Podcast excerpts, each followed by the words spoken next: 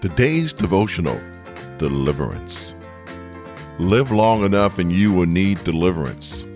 Deliverance is defined as the action of being rescued or set free. Where do you need deliverance? Where do you need freedom? Do you need deliverance from pain, deliverance from sickness, deliverance from debt, or deliverance from a bad relationship? Psalm 107 tells us that when we cry to the Lord, we will be delivered from our distresses. So let us give thanks to the Lord, for he is good.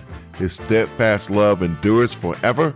For when we cry out to the Lord, the Lord will give us freedom. The Lord will give us deliverance.